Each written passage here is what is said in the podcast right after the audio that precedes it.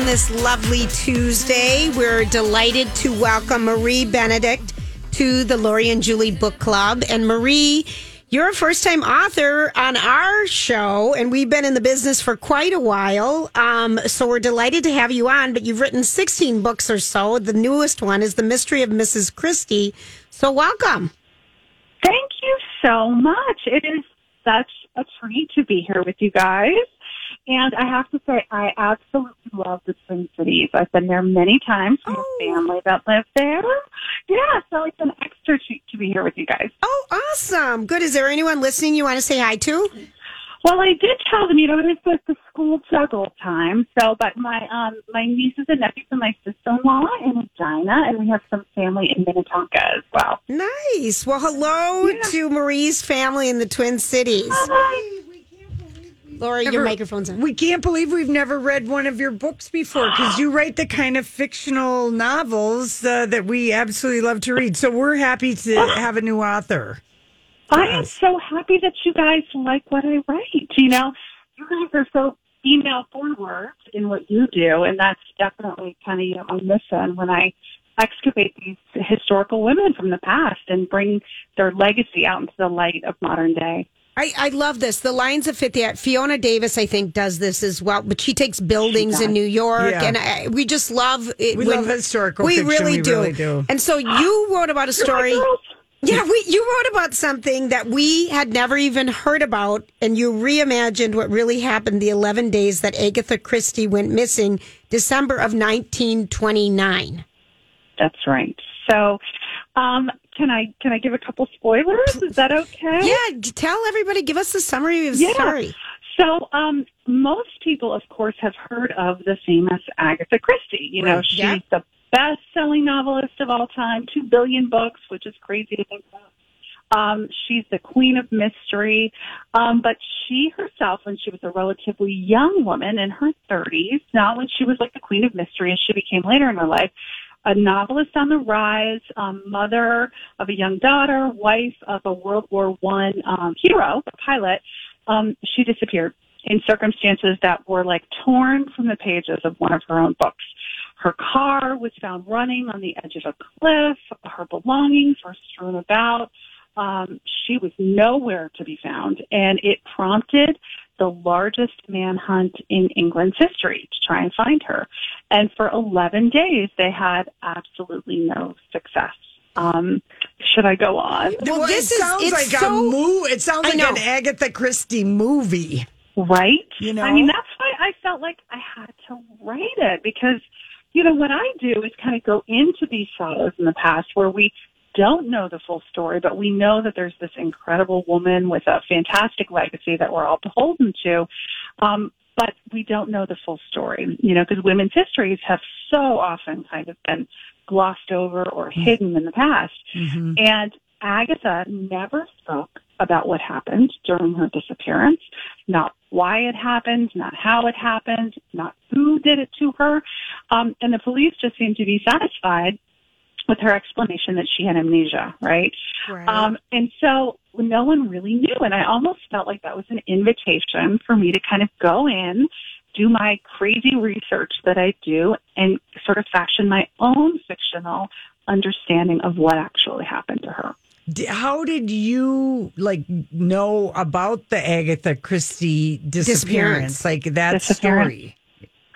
Well, you know, I, I, I keep this like, as you mentioned, I've written 16 books and I keep this like crazy running list of historical women that I want to write about. And I've, you know, written about, I'll, I'll follow the woman wherever ever she is. I don't stick to a particular time period. Mm-hmm. So okay. I'll go to the 1800s and talk about science with Albert Einstein's wife or the 1940s and talk about the actress Hedy Lamarr and how she invented Wi-Fi. So I'll go wherever the woman really takes me. And I'd always been like a crazy Agatha Christie fan since I was like in middle school. Um, and you know, she's such a huge success story at a time when women were really not encouraged to Right. be ambitious. Um, they were, you know, there, and the message she received too, of course, was that she, her place wasn't at home. Her place wasn't out in the world having individual success. It was about keeping your husband primarily happy. And, um, you know, so how did, I became very curious as I do with all the women I read about. what happened that caused her to kind of rise up and buck against tradition and, and really go for this enormous legacy? What in her life, um, and this is a theme I'm interested in all my books. So when I kind of went into the past to, to see who the young Agatha Christie was, not the kind of gray haired, perfectly coiffed matron that we think of, right? Mm-hmm. When we think about Agatha Christie, her story was like mind blowing. You know, that's when I kind of really got in deep into the disappearance and what was going on in her life up until that time. And I knew I had to get in there and tell that story. How, what, like, was the research? Did you have to go to historical societies and old newsprint or micro? How did you Yeah. do your research? Well, there, there were really like two groups of research. You know, so the book, which is a little bit different for me, usually I tell the book exclusively from the women's perspective because I really feel like, you know, we've heard enough of the men, right? We've- It's time to hear the women from the past. Right. And so one half, and that's what I almost do exclusively. In this particular book, I wanted to not only invite the reader into the world of Agatha Christie and how she became this legendary figure, but also really um, drop the reader right into the middle of the disappearance and, and show really how tense and traumatic it really was. But there was a, my, I really felt like when I did the research and I was in deep into who Agatha was and rereading all the books that she wrote right before she disappeared, I really felt like a woman who was this brilliant at the art of plotting and this incredible at creating masks behind which her characters hide. She couldn't have been a victim in her own vanishing, right? I felt like she, in mm-hmm. Yes, some ways, couldn't have let it happen to her. She had to have had a hand in it. So that's a long-winded explanation to say I really felt there were two groups of research. One was the, the kind of original source material research mm-hmm. that I usually do to create her origin story, for lack of a better word. And then the, the other, that is interwoven with the story of her disappearance told from the perspective of her husband. That research was exactly like you said, going into old newspaper reports, looking at, because this was a worldwide story, right? I mean, it, it, it was unbelievable the way it captured. It was like a real paparazzi event at a time when that didn't really happen. Right. Uh, and then the other stuff was kind of visiting the places she lived, um, reading her autobiography and whatever letters were out there, um, kind of pouring through her history to kind of piece that together. It's it's really it's Did really she- a clever write book. does she write about it in her autobiography?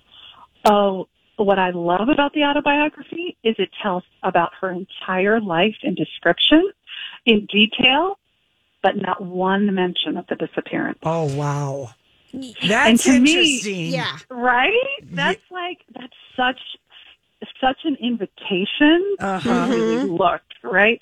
You know, one of the things that really interested me about Agatha in this time period was she had written this book right before she disappeared called The Murder of Roger Ackroyd. And it well, it's like the quintessential unreliable narrator novel in which one of the characters isn't telling the full truth.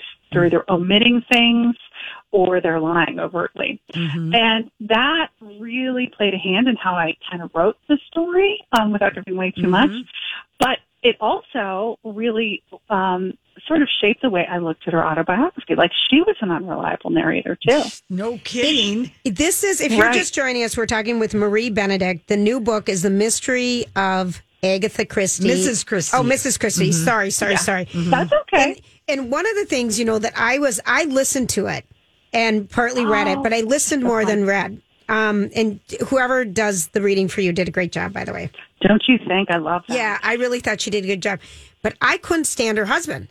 So, Oh, I know. and and the times and the times of what the priorities were What for is women. the time period for Nin- Agatha Christie? Well, she was born, so she disappeared in like 1820, 1926, and she was in her mid 30s. Okay. So her, like, her young adulthood was really at this odd juncture in time. It was like after the Victorian age, kind of in the Edwardian age, Mm-hmm. before World War One, but then.